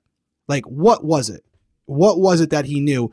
if anything at all, right? Because as you said, this could have been used as a justification for the bail in the first place. They might have just been desperate and lowered his bail on a guess. But if he provided something that you and I looked at and said, just for an example, you know, there was something left behind that wasn't supposed to be there, a calling card, if you will, from the offender. I, I don't think that's the case, but something that undoubtedly would not have been known by anybody other than the person who committed the crime, then yeah, okay, I see it. He's somehow involved. But what was it? What was it that he provided? It couldn't have been that specific. As far as there being something found at the at the at the property, let's assume for the sake of this conversation it was something that could be tied directly to the Springfield 3. Well, then the question becomes how did he know? How did he know that would be the right Is he that just that lucky that he just guessed because of this guy's previous history? Yeah, maybe. Or as you mentioned, he either did it himself and was tying it to them or like people have you know speculated the Robs had said something to him during a drunken night and he remembered it. But if that were the case, why not just get a really good deal and say, I know exactly who did it, and I'll tell you guys if I get this, this, and this? He seems like the type of person that's an opportunist that would definitely do that to benefit himself. I don't know. He seems like he's not all there, so I don't know. I mean, yeah, You don't think he'd be like, hey, I know who did it. I give you them if you give me this. yeah, he could have done that. I mean, maybe that's what his deal was. Like, Right. let me out and I'll tell you who did it. Maybe all he wanted to do was get out. He wasn't thinking about like further down the road when he'd have to go back to court and actually, you know, go on trial for this charge. He was just thinking about getting out in that moment. So I think that's pretty much all he wanted to do was get out in that moment. I don't think he gave them valid information at all. But if you asked me, Stephanie, all these guys we're talking about today, which one would you bet on to be the one who did it? It would be this next person for me. The next person we're going to talk about is Gerald Carnahan, a Springfield resident who was remembered by classmates at Kickapoo High School as a guy with money who liked to party. Now, Carnahan's family owned Springfield Aluminum and Brass Company. Um, he worked there from the time he was out of high school. Like basically, he's he's rich. You know, his family's rich. He's rich. His financial situation was never something he had to worry about. He married his wife Pat Collins in the mid 80s, and in 1992, he and his family, including Pat and her daughter, his stepdaughter, they were living at 1356 South Devon Road, just five miles from Sherrill Levitt's Delmar Avenue home. Now, after Sherrill, Suzie, and Stacy went missing, Springfield's police chief he went on a radio show to answer questions about the case and hopefully bring in new tips. And one caller asked if the police had looked into Gerald Carnahan, who had been involved in many legal issues recently, and many um, issues with the law, and he was also the suspect in the murder of a young woman named Jackie Johns, who had disappeared in Nixa in 1985. And Nixa is just 12 miles away from Springfield.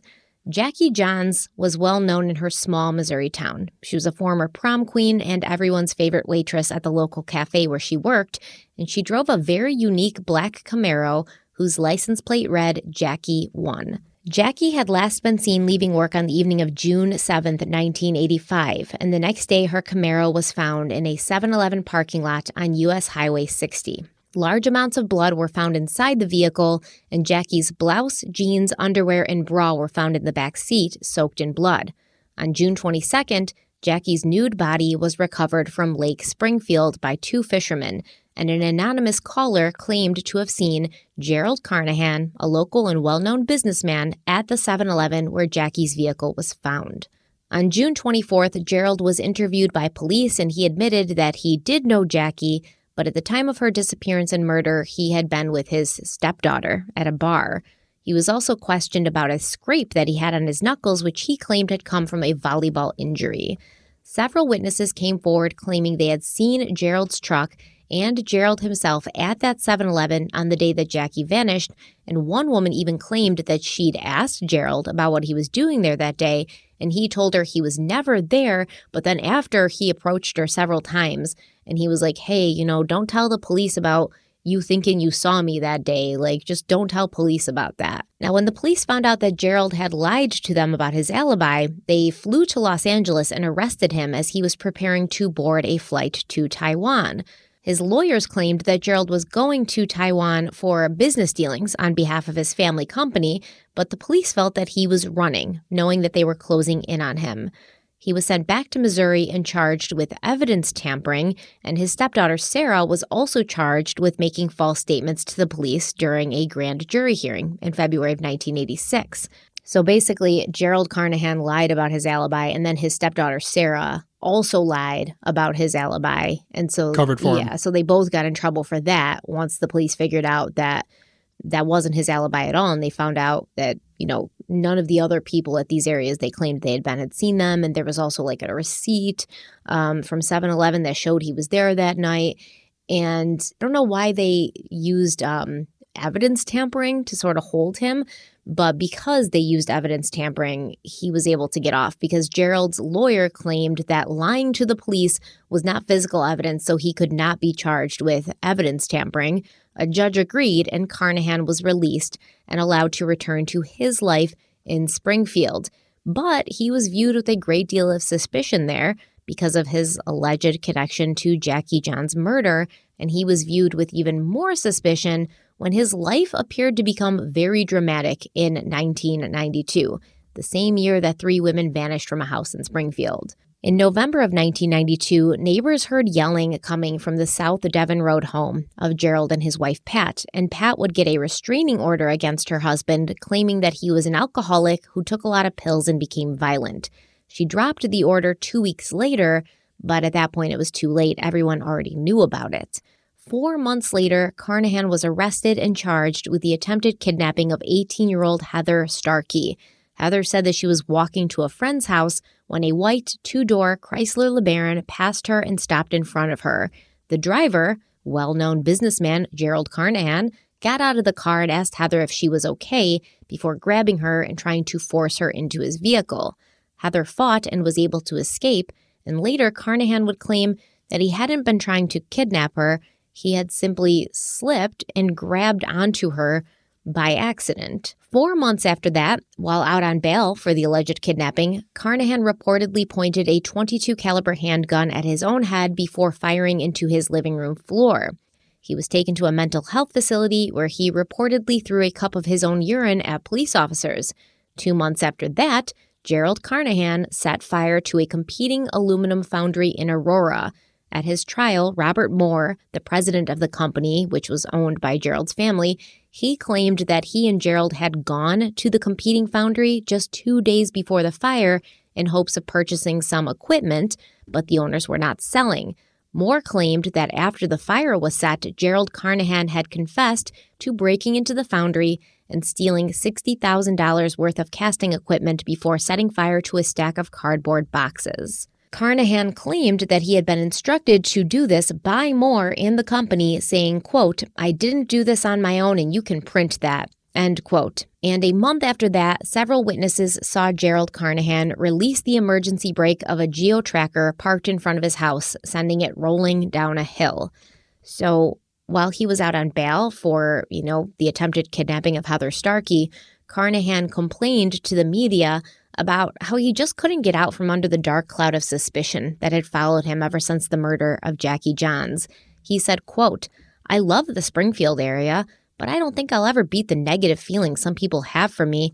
This kidnapping conviction certainly hasn't helped any, but I'm not going to let it destroy my life. End quote. His wife, Pat, also came out in defense of her husband, saying, quote, He really tries to help everyone, to please everyone. He's one of the world's true innocents, and because he's naive, people try to take advantage of him. End quote. But Pat and Gerald seemed to be the only ones who felt he was a good guy. A woman who knew the couple but preferred to remain anonymous said, quote, I mean, he's as creepy as they come. I thought it then, and that was before Jackie Johns. He's even creepier now. End quote. And the father of Jackie, Les Johns, always believed that Gerald Carnahan was responsible for his daughter's murder, saying, quote, I'm an old man, but I'll be damned if I die before I see that son of a bitch in prison. End quote. And Les Johns was actually in luck because in 2007, after Gerald had been released from prison for Heather Starkey's kidnapping, he was arrested again and charged with the murder of Jackie Johns after DNA evidence found in Jackie's body matched Carnahan's genetic profile. And they said that the likelihood that the DNA on the victim's body belonged to anyone besides Carnahan was 1 in 6.039 quadrillion. That's a lot. It's pretty good odds. It's pretty good odds yeah, it's very unlikely that it's uh, that it's somebody else. Yeah, there's not even that many people in in the world. There's not a quadrillion people in the world. How many people are in the world, Stephanie? Couple billion, man. We're only doing that because we cut it all out, but we had to look it up. We didn't know. We're cutting it all out. But you know, in case you're wondering, would you what is it, seven point nine billion? Yeah, seven point nine five billion or something. But it was cute because when I was like, "There's not even that many people in the world, are they?" and Derek like paused for a good thirty seconds, and I could see him thinking. He was like, "Yeah, no, no, there's not. yeah. Yeah, we cut. We're like John, cut it all out because we saw like morons sitting here looking at it you all said up. That. we're gonna pretend like we I know. I like you know I am a moron in some cases, and I want people to know that. Same. That'll go in our blooper reel. But regardless, like it's definitely him because there's not even that many people in the world, so Right. definitely him. Um, And it's also very, which pisses me off because he's over here like, oh, I just will never, you know, like people will never look at me in a good light anymore. And like this new kidnapping conviction certainly isn't going to help. And then his wife's over here like, Gerald's one of the, the last great innocents in the world. Like, oh my God, just so gross. So definitely him. And um, it's very possible that Gerald Carnahan is also responsible for the murders of Kelly Workman, who disappeared near Dogwood, Missouri in 1989, and Debbie Sue Lewis, whose body was found eight months after she disappeared in 1987, five miles south of Joplin. Now, Debbie Sue Lewis was known for driving around in her Jeep CJ5 with the roof off and her cowboy hat on. And her sister in law, Linda Helton, claimed that Debbie and Gerald had dated for a while. Sadly, when her body was discovered, there was no soft tissue left and therefore no physical evidence to point to Carnahan. But something that struck me about these cases was the mention of a vehicle, a very specific vehicle. So Debbie Lewis liked to drive around in her Jeep CJ5. Um, Jackie Johns had a very distinctive Camaro with a vanity plate. And I don't know if this is coincidence, but Suzie Streeter also had a car she was very proud of, and she had a vanity plate that read Sweeter, S W E E T R. And so is is it crazy? Like does he maybe like go after these women who drive around in these distinctive vehicles with vanity plates? Like am I just finding connections that's not there because it really struck me as like odd. I think it's completely reasonable to make that assumption. It's it's not possible until you find evidence that it is, right? Like ultimately, we don't know what what drives these monsters. It could be different things. It's sometimes the color of their hair, sometimes the way they dress, it's sometimes what they do for work. It could be for any person out there, especially these people when you're trying to get into the minds of someone who doesn't think rationally, who knows what the initial attraction is to their victims. It could be anything and and to think that women drive around in flashy cars with vanity, you know, maybe just the cars themselves is something that they that makes them someone who stands out to these people. Yeah, so let's say cuz I think Gerald Carnahan is very good for this. I'm just going to say that here. Like I think he could potentially have done this. Let's say he's driving around that night, he sees Suzie and Stacy drive by. Now uh, Suzie's driving her car with the vanity plate. Stacy's driving her car. They're following each other, but he just happens to be driving, and he sees them driving from Janelle's house to uh, Sherrill's house, and he follows them. Right? He sees them goes in. He watches them from afar. And then he knocks the light out, whether to draw them out or to, you know, make it so that nobody can see him. And then he he goes in and he has a knife or a gun or something. I mean, the dude's loaded. He probably had, you know, any amount of things that he had done before that were just wiped off the record, as we see sometimes with people who are high profile or whose families are high profile. And, you know, they have these different interactions and then nothing ever comes of it. He may have been pulled over with a gun or a knife before, but we just don't know about it because someone paid someone to make sure it never stayed on the record. But he gives me like the vibes of somebody who definitely would feel um, untouchable in that regards. Like somebody who would have the balls to go into somebody's house and take three women out and leave. Yeah, it makes sense, right? It goes back to what we said in episode one about Stacy and Suzie and the police basically saying how do they how did they come to the conclusion that they got home around 12:15 well it was because they just determined the time it would take to get from janelle's house to to home yeah that's not that's possible and it's still possible based on what you just said but it's also possible that they might have stopped somewhere to grab something or who knows and and and gerald could have seen them for the and for the reasons that you just laid out was drawn to the vehicle and followed them home so that is completely possible and I do think there's a couple things in there that whoever did this are significant. And as I have said like numerous times, the fact that Sherrill was outside possibly working on furniture, that could be the reason.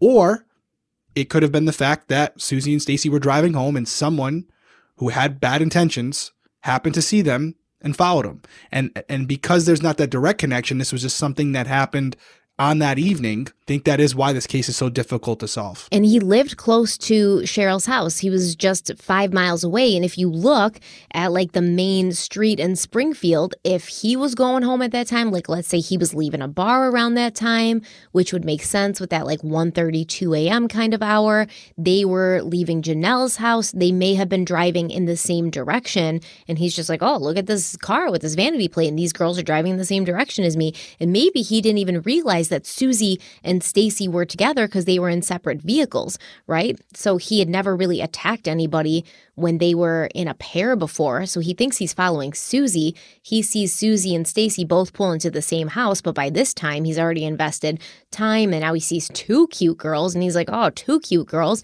Well, I can handle this."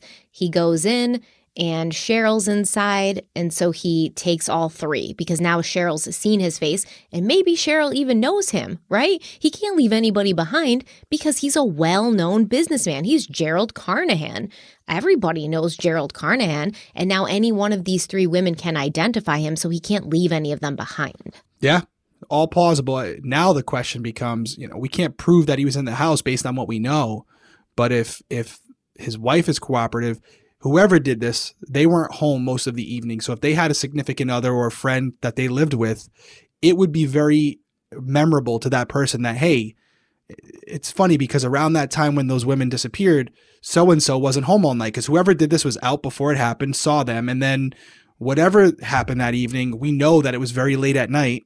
So this person wouldn't have been coming home till very late in the evening or early in the morning. So for Gerald, being a husband, I would think his wife would remember, especially knowing what happened around that time. The whole everyone in the community knew about it. It would stand out to her that you know what, Gerald didn't come home that evening, and he didn't really have a good answer for where he was. And you would think after he was convicted on this late, you know, the most recent crime, she would maybe be more cooperative. However, I have a feeling you're going to tell me she probably wasn't. Well, you know, I don't even know. Once he went to prison for um, Heather Starkey. And then when he gets out, he gets arrested and put in prison for life for Jackie Johns. Doesn't really appear that they like had followed up. But what was happening in 1992 with Gerald Carnahan, um, these these women go missing in the summer, and what's happening in the fall of 1992? He's off the rails, man. He's got police going to his house because he's fighting with his wife. His wife's taking an order of protection out against him, or a restraining order against him, because she says he's drinking too much and taking pills. He's trying to kidnap Heather Starkey. He's burning down foundries, all happening in the months after these three women were taking. So it does speak to maybe he wasn't in the best place. Maybe he was drinking a lot. Maybe he was out at all hours. And that's why his wife had a problem with him. But then, you know, um, I'm, I'm sure she she probably really clammed up after he was arrested for Jackie Johns because she doesn't want to be the wife of this this dude who did all these horrible things. She doesn't want to talk or be in the spotlight anymore. And at this point, he's in prison for life. So why pour salt in the wounds, you know? Yeah, it's. I mean, I could tell you why we would do it, but yeah, I'm, I'm hearing you from her mindset. It doesn't have to make sense to us, right? Just just to her. I would have hoped they followed up with her though to say, hey, now let's go back to the night in question. Do you remember that night at all? Was Gerald home? Were you with him? You know, did did he was he was he in the the house all night or did he go out? You know, maybe she's not truthful, but it'd be a good question to ask. Yeah, it would be. I hope that they asked it. But as far as I'm concerned, he's pretty he's pretty good for it. He's as close as, as I can get to somebody who who could have done this based on MO, based on how he was kind of behaving. His MO definitely fits for sure. So the next person we're going to talk about is a man named Larry DeWayne Hall.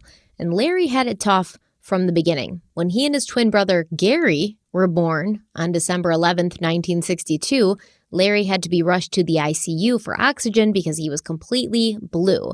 And Larry and Gary grew up living in a cemetery in Wabash, Indiana with their parents because their father was the gravedigger of the cemetery. So they like lived there and he would often have his young sons help him dig graves. Both boys attended West Ward Elementary School, where Larry was very antisocial and he had a low IQ of 85. He was often teased by the other kids for having a speech impediment and wetting the bed. And after graduating from high school, Larry became very interested in military history and he would spend his time traveling around the Midwest to watch Civil War and Revolutionary War reenactments, sometimes alone, sometimes with his twin brother, Gary. Now, throughout the 70s and 80s, Larry was suspected of committing various acts of arson, vandalism, and petty crimes in his hometown. And then in the 80s, young girls and women began vanishing in areas where Larry happened to be traveling. Now, Larry DeWayne Hall is now known as the man with a van, and he came to the attention of law enforcement after several young women and girls claimed that a man in a brown and tan van was stalking them in early 1994. And these calls began shortly after the disappearance of 15 year old Jessica Roach, who went missing from her Georgetown home in September of 1993 she was later found dead in a cornfield near Perrysville, Indiana, six weeks later. Now, one of the girls who had been followed by this man in a van was able to get the license plate number, and it led to Larry DeWayne Hall. And when police searched Hall's van, which he drove around and also lived in, they found many suspicious items, such as a knife, a cotton mask, a length of rope, a missing persons poster for a woman named Tricia Reitler, who was a freshman that had gone missing from Wesleyan University in Indiana in 1993. And they also found a piece of stationery from Wesleyan University with Tricia's name on it, and a journal that Larry Hall used to take notes about what he saw as he traveled. Notes that said things like, seen joggers and bikers, many alone, and seen some prospects, and cover all floors and sides of van, and no body contact by condoms. When he was apprehended, Hall confessed to killing Tricia Reitler, but he was later released and written off as an attention seeker when he was unable to lead police to where he had hidden her body. In 1995, Larry Hall was convicted of the kidnapping and murder of Jessica Roach after it was discovered that he had attended a Revolutionary War reenactment at Forest Glen Park, five miles from Georgetown, where Jessica Roach lived, and he admitted to this. He confessed to it. He confessed to, to killing a couple different women, and um, you know he he's now known as a serial killer. And another prisoner, Jimmy Keene, he ended up making a deal with investigators to go undercover at the Springfield prison that Hall was being held at. Keene would befriend Hall and see if he could get more information about his victims and the locations of their bodies. Keene claimed that Hall had confessed to targeting Tricia Reitler and described how she had fought him off and how he had killed her. Additionally, Keene described a conversation that he'd had with Hall in the prison woodshop where Hall was carving some wooden falcons while he looked at a map that had several locations marked on it. And Hall told Keene that the falcons watched over the dead, leading Keene to believe the marks on the maps were locations of Hall's victims. Keene contacted the FBI to tell them what he had discovered, but before they even got his message, Keene decided to confront Hall, and by the time the authorities got there, the wooden falcons and the map were long gone. In 2011, Hall confessed to his role in the disappearance of Laurie Depies from 2002 and shared details with investigators that had never been publicly released. Authorities believe that Larry DeWayne Hall is responsible for up to 40 disappearances of young women from at least a dozen states between 1980 and 1994. And Larry and his brother Gary were believed to have been in Battlefield, Missouri in the summer of 1991 for the 130th anniversary of the Battle of Wilson's Creek. Family members have claimed that the brothers returned to Battlefield the following summer, the summer of 1992, and Battlefield is less than 10 miles from Springfield, which puts them in the general vicinity of the Springfield Three when they went missing. Now, author Christopher Hawley Martin grew up in the same town as Larry DeWayne Hall, and he wrote a book about the serial killer titled Urges, a chronicle of serial killer Larry Hall. Martin also corresponded with Hall from prison, and he claims that Hall told him he had buried five bodies in Mark Twain Forest in Missouri. And I believe Mark Twain Forest, as if I remember correctly, it's like 125 miles away from Springfield. And Hall said the three of the bodies buried there were from Springfield. Christopher Hawley Martin said, quote, there is a resemblance between Laurie Depies and Suzie Streeter, but I believe Larry Hall was most attracted to Stacy McCall. She closely resembles many of the girls Larry is connected to, petite and athletic with shoulder length dark hair. Larry was known to stalk mall parking lots, plazas, and stores looking for women. Several of the women connected to Hall went missing from those places. Hall said he spotted Laurie Depies at a store and followed her to the apartment parking lot where she was abducted. I believe Larry Hall, either alone or with an accomplice, zeros Stacy McCall and Suzanne Streeter sometime on the night they graduated.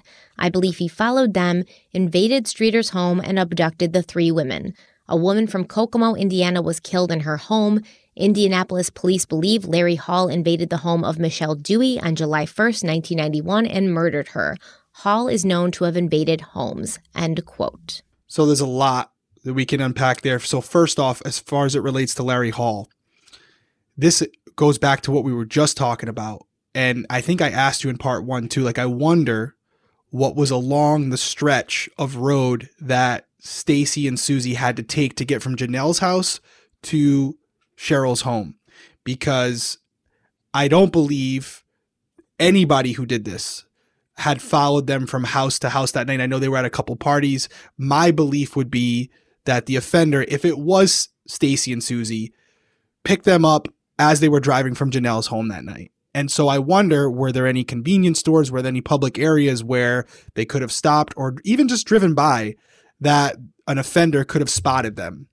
Because I'm assuming I haven't been to the area, I don't know the topography exactly, but I wonder like I'm thinking sometimes I'm a city guy, Missouri, it's all woods. Like there's nothing really out there. When in fact, where this specific area is, it might have been very populated and might have had a lot of, they might have traveled down a main road. And so they might have been seen by individuals multiple times that night. But if that were the case, I find it hard to believe that we'd be sitting here in 2022 and there weren't sightings, like legitimate sightings reported of Stacy and Suzie that night while they were driving home by innocent parties by witnesses.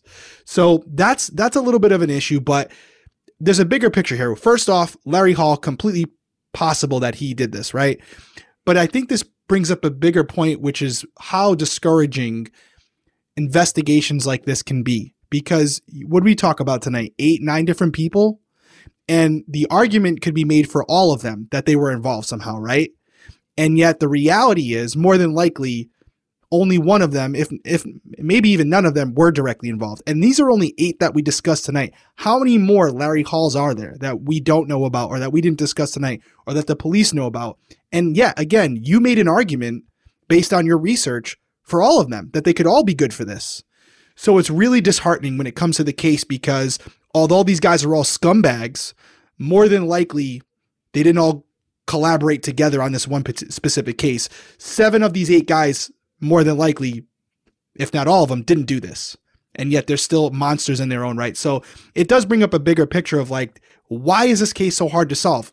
This is part of the reason right here. You could have someone who's directly connected to these women or someone who's just a, a serial killer and happened to be the, the Stacy and Suzie and Sherrill happened to be in the wrong place at the right time for this offender, which that's that's really hard to prove. I just I have a hard time going down the Larry Hall rabbit hole because like he like without a doubt he definitely was responsible for you know many women going missing. But um, the author says something like oh he thinks he was drawn to to Stacy McCall because she was petite and athletic with shoulder length dark hair. Like I, don't think that's how Stacy McCall was described at all. In fact, they said she wore her hair very long, like to her waist. That was specifically something that they said about her. So, you know, I think sometimes, especially not saying anything wrong about this author, but sometimes when authors kind of devote their lives to these serial killers or one specific suspect, they find a way to fit these um, like random cases into the profile and the MO of their killer that they've been following. I saw it with uh I forget who he was, but he he said that this one serial killer was responsible for like the Black Dahlia, um, the West Memphis 3 case, like he put him in all the areas and there's no possible way but when you're studying somebody forever and you think you know everything about them, you try to find ways to make these unsolved cases fit that person's MO foreclosure and you know to to make it seem you know a bit a bit more worse than it is but I, I just don't see how it could possibly be however he did have a van he was known as the man in the van that was his like name when he was stalking all these right, women. You said it was brown though, right? Brown and tan. But remember they said like, oh, some eyewitnesses saw like a brown van and some some saw a green van, but they think because of the time of day that the witnesses were seeing it, the van was probably green, but it looked brown or darker, like at night or something. So how how sure are we that this green van and the blonde girl in the green van Was it brown? is even the same van or even connected at all? And it could be the brown van and it could be a completely different van. We don't know.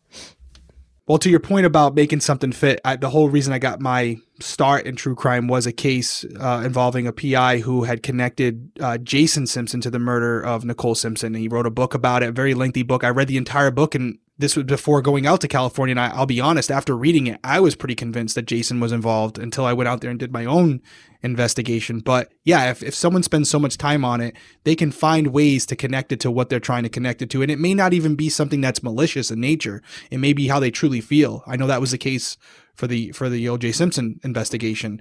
Um, it's so crazy to kind of to put a bow on this case because there's so much here and and you you just hit on it now. Like we're talking about the van but was that a nothing burger? Was that van even connected? You don't want to get too focused on that because if you're looking for a guy who happens to own a van you could miss the actual killer. And then there's also the situation where I go back and forth. As we've been I was even thinking about it on vacation. It's it's something where I really wonder like as a criminal putting myself in that mind if I had the uh, the the plan to do something this heinous, I would want to do it in the house and then leave. I wouldn't want to bring anything with me that could tie me back to it or create an opportunity where I could get caught. When you start bringing women with you, they could leave, they could flee, they could run, you could be seen with them. So many opportunities to get caught. So I would want to isolate it to that home, clean up the crime scene as best as I can and then remove myself from the situation. So I go back and forth on was this planned? Was this planned by the offender or offenders where they went there with the intention on kidnapping these women in order to take them to a secondary location? Or was this something where they went there with the intention on doing something to one woman? Something happened where the other women show up and now they have to change their plan. And this whole driving around with them with possibly a gun to someone's back, making one of the victims drive the van was just something that kind of evolved because they felt like well, now I can't leave them here because this is going to expose me in this way or that way. So I go back and forth on it. And I guess my final thought is either this was a really well thought out plan that was executed almost to perfection at this point based on what we don't know about the case, or this was a complete debacle and they just got extremely lucky. And left as soon as they realized it was a debacle, right? They're not hanging around. They're like, oh crap, there's three people here. I thought there was only gonna be one person. We got to get out of here. And that's why you don't see a ton of evidence at the house because they went to that secondary location pretty early on. But um, I, I wanted to talk about a couple theories from people in the comments and kind of run them past you. Um, first of all, I want to talk about witness protection. So some people were like, well, could these women have been involved in a witness protection plan and then been like swept away by the federal government? So in that scenario, would the federal government notify local law enforcement or would they not? I feel like they would not, right? Because they can't tell anybody where these people are. I'm not saying that I think this is what happened, but it's an interesting sort of avenue to go down would anybody in Springfield have been notified if Suzie, Stacy, and Sherrill were like in Whitney's protection? And maybe that was the reason that Suzie and Stacy decided to go home because that was the plan the whole time to go to Sherrill's because they'd seen something, they wanted to graduate, and then they were like, okay, we've graduated and we're ready to go. And they went, nobody would have known, right? Now, to answer your question directly, government agencies at that level, especially, they're not going to tell local law enforcement because it's widely known that local law enforcement could be corrupted and connected to individuals that they don't want knowing. It's it's it's not reasonable to assume that every single law enforcement officer is going to do things the right way. It's just not the way it is, especially in these communities. And I know I know Springfield is a big. We we've kind of talked about it like it's small. We've been Springfield, Missouri, what did they have? Like 160 cops or something? It was a huge department. I mean, there's a lot of people that could leak information. So by just telling one person in that agency, it could get out to the whole community very fast. So no, to answer your question directly, they would not tell local law enforcement. There's no incentive to tell local law enforcement. So technically, I suppose that that could have happened, but would the FBI have like helped Springfield in this search for these three women if they knew? No. This isn't. That's not the case. I appreciate us talking about it. This isn't. This isn't what happened. Okay. Well, what would happen in that in that scenario if three women just went missing and the federal government were like, "We know these people are in witness protection," and then Springfield's like, "We need your help, FBI," and the FBI are like, "Okay, we're coming." Like, how would this go down? I th- I think they would. I think they would go if that was really the case. I think they would go and they would put on a good show because they want people to think that those three women are gone. If that's what they're trying to do, they're trying to make them disappear. They want whoever they're protecting them from to think they're dead. It would actually be the perfect scenario. It would be the perfect plan. So, not necessarily the worst theory. I think it's the best case no, scenario. but man, what an elaborate. I mean, listen, these three women would have to be involved in some serious shit for the FBI to go to this length. That's what I'm saying. And I wonder what Suzie and Stacy and Sherrill could have known that would have given them this level of protection and this elaborate of a, pr- a plan to fake their deaths. Agreed. Agreed. I can't. I was thinking that too. Like, what's the reason at the end of the path for this? But, Yeah. but you never know, man. Things happen. Things happen. Anything's possible, Stephanie. That's what you want me to Yeah, say. I do. No, anything's possible. Thank you.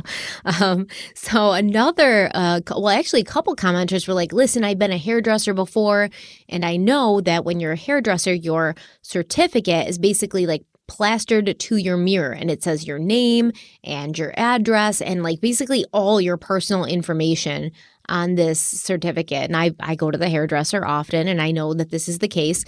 They usually have their their certificate and it shows their name, their full name and their address. So people were saying, you know, anybody, like any guy who went in to get his hair cut by Sherrill could have seen this information, seen her name, seen her address, and, you know, been able to locate her at her house.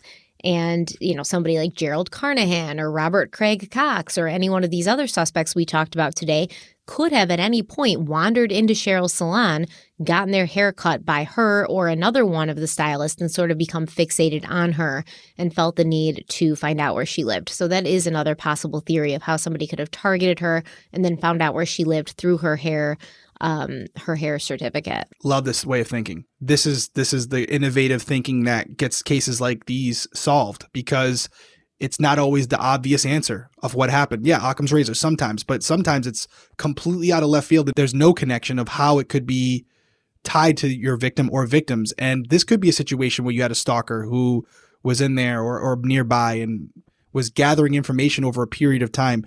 This doesn't seem like a premeditated situation the way it went down the time of night, but yeah, anything's possible. And I like this this theory a lot more than the uh, witness protection theory. Sorry, The witness protection theory is a happy ending that I would like to believe in. uh, same. So, I mean, it, you know, it would have been nice if they brought Cinnamon into witness protection.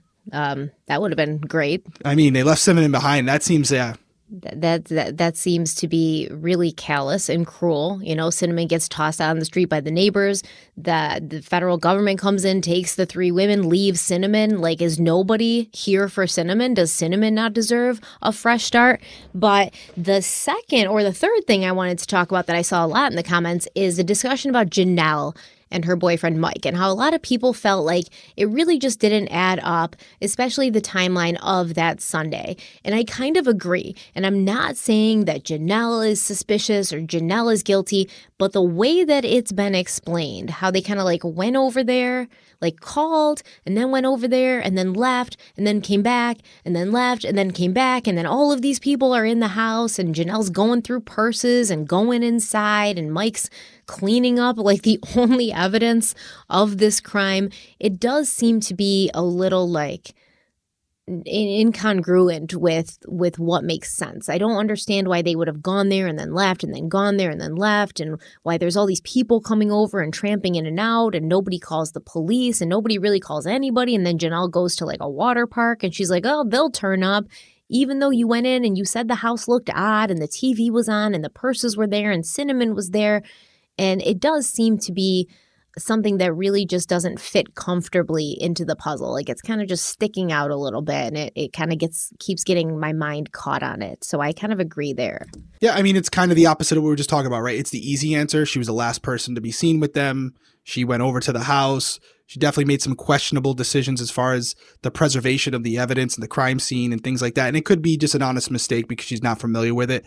I think for me to find any meat on this bone, I would have to know a motive. I would have to know that there's a previous history or something to suggest why Janelle and or her boyfriend would be incentivized to kill these three women because you don't normally if you're if, if you're someone who's a functioning member of society, you don't just go around killing people. So why would they do this? What would be the reason for it? If it was something where they were out that night and something immediately happened, it would be more a crime of passion where it happens in the moment. It's sloppy. It's, it's right there and then when it, when whatever disturbance happens, it's not a premeditated situation that's carried out later that night at this level. So why would Janelle have a motive to kill or even capture these three women? I haven't been told anything that would convince me of that, and that's why I don't think it's possible or plausible. Um, even though there are things about it, I can acknowledge that there are things about that night and the next day that raise an eyebrow. But I, I think I'm going to cough it up to just not being smart about what they're doing and being a little ignorant to the situation. And then there was a lot of people who were talking about human trafficking, that this seemed very much like human trafficking. You know, these three women, they're not dead. There's no sign that there was violence. They were taken whole, healthy, and unharmed from the house to another location, and they've never been found after. And this is some sort of maybe trafficking um, situation. I don't believe that's the case, but I'd be remiss if I put myself out there and said, oh, no, completely not possible. I really do think this is something where kind of like a utility worker or somebody in the area, somebody who happened to be around that night, just saw Sherrill or saw uh, or saw Suzie and Stacy, and decided to carry out this situation. And it kind of just unfolded in front of them. They were in possession of a gun or a knife already. They were out looking for someone, and they found him. I personally, that was the last theory you had, right? Yes. I personally think, and this is purely a guess on my part, I think Sherrill was the target. That's what I think. I really do. I believe Sherrill was the target that night. I'm going under the under the assumption that Stacy and Suzie drove directly home from Janelle's.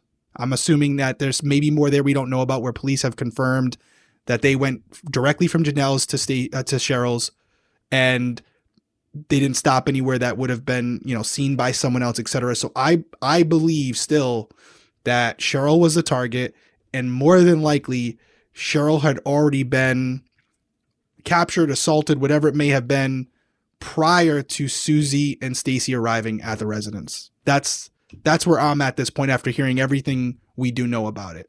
I think they were I think they walked into something they didn't expect, or shortly after getting home, the offender reemerged and they were unfortunately um, incapable of doing anything about it because the offender or offenders were in possession of a gun or a knife and they didn't feel comfortable running because even something you said and you it was very passionate and I could see where you're coming from. You said that Sherrill, if she was in a room, a back room with this offender, she would have done anything she could to warn the two. And I believe I agree with you. But I, I thought about it again. I, I wasn't bullshitting you. I was really thinking about this, playing devil's advocate. And I'm like, well, if it were me, maybe I do make that, but the, but depending on how close in relation to the girls they are, he could have said, make a sound, I'm shooting you and shooting them before they get out the door. So maybe there's a thought where if I scream, he's going to kill them anyway. So I don't know in that moment what you're thinking, but that could have been a reason why she didn't alert them because she said, you know, we're in such close quarters to each other. There's no way they're going to be able to get out in time before they, he kills all three of us. So that's also possible too. That's really what I think went down that night. And I think this person isn't someone who's directly connected to him. And that's why he's not in custody or they're not in custody yet. Yeah. And I will say, like, I, I do understand that that human trafficking is quite common in Missouri. Um, it has something to do with the highway system and you know easy access and things like that. It absolutely is, but it's not really human trafficking like you see in you know, taken with Liam Neeson, or his daughter's just like grabbed up and then shipped overseas. Human trafficking in the United States and in more modern times is more of a grooming process, right? It's it's somebody who reaches out to you and suddenly they're like, "Oh, you know, like you're my girlfriend now," or "Here, I have this for you," or "I've bought this for you," or "I've done this for you."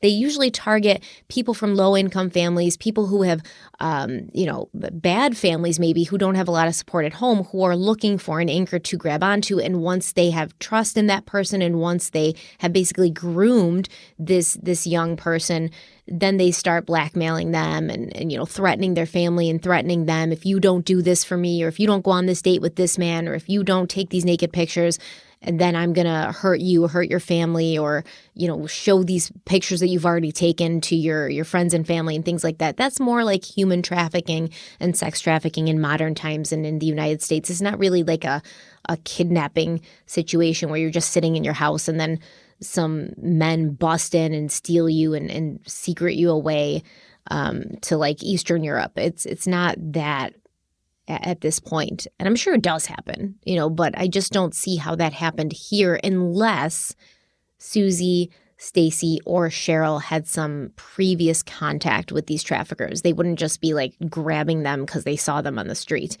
Um, that's not really how it functions. So, yeah, I kind of agree with you that somebody was the target, most likely Sherrill, because it was her house. And the two girls came home and surprised this person, and then he had to just make away with them. Which is why I think it was Gerald Carnahan, because they would have recognized him and he wouldn't have wanted anybody to like say who he was. If he was just some random person or some, you know, homeless person who came in to attack Sherrill, he wouldn't have cared if the girls said, Oh, we saw this guy or he was in our house. He would have just gone off with Sherrill. He wouldn't have burdened himself with two other people. I think that those two girls were taken because they were able to identify who was in their house. And and that's that's what I think. That's my final thoughts. Yeah, I, I, think you're right in that last sentence, especially that the reason he took all three of them was because he he knew at that point he couldn't leave anybody behind, and it would make sense that he would take them because they knew who he was. Maybe not directly where they dealt with him every day, but his, he was recognizable. And at that point, as soon as they walk in, whether they saw him or not immediately, he felt like, you know what, I'm not going to be able to leave this home now without them seeing me. So I, they have to come too. Yeah, and he may have even been able to convince them that he wasn't there for like a nefarious reason. You know, it's Gerald Carnahan, businessman. Hey, girls, come with me. You know, your mom's in trouble. Maybe Sherrill was already. Um, compromised in the van yeah or in some vehicle yeah and he's like guys get in the car you know your mom's in trouble i'm gonna bring you to her and a million things could have happened unfortunately if yeah. nobody comes forward and and confesses and says what happened, I don't think we're ever going to know. And it's very sad because you know, at least if these three people are gone, we should have a way of knowing what happened to them so that we're not stuck here wondering and there's some sort of memory attached to them. Yeah, well, for the family's sake, I hope you're wrong, but I, I can see where you're coming from. But really fascinating case. Glad we dove into it. I can understand the alert to it now. And um, hope for the family's sake. If you guys know anything, uh, obviously it's never too late. Report it to the authorities and let them decide whether it's a good lead or not. Because again, guilt knowledge doesn't have to come directly from the source. You may know information that could piece together multiple pieces of the puzzle for them the minute you say it. So you never know what's valuable until you relay it to law enforcement. Absolutely. And I'm going to do some digging into that judge thing. I'll let you guys know. Yeah. Next time we'll get Derek to admit there's a conspiracy and a cover up here. But uh we're starting a new case next week, so don't forget to join us. Follow us on social media. Derek's going to tell you how. That's right. Crime Weekly Pod on Twitter and Instagram. And our social media for our coffee company, Criminal Coffee, is uh, at Drink Criminal on Twitter and at Drink Criminal Coffee on Instagram. Appreciate you guys coming tonight. Glad to be back. Uh, be safe, and we will see you next week. Bye.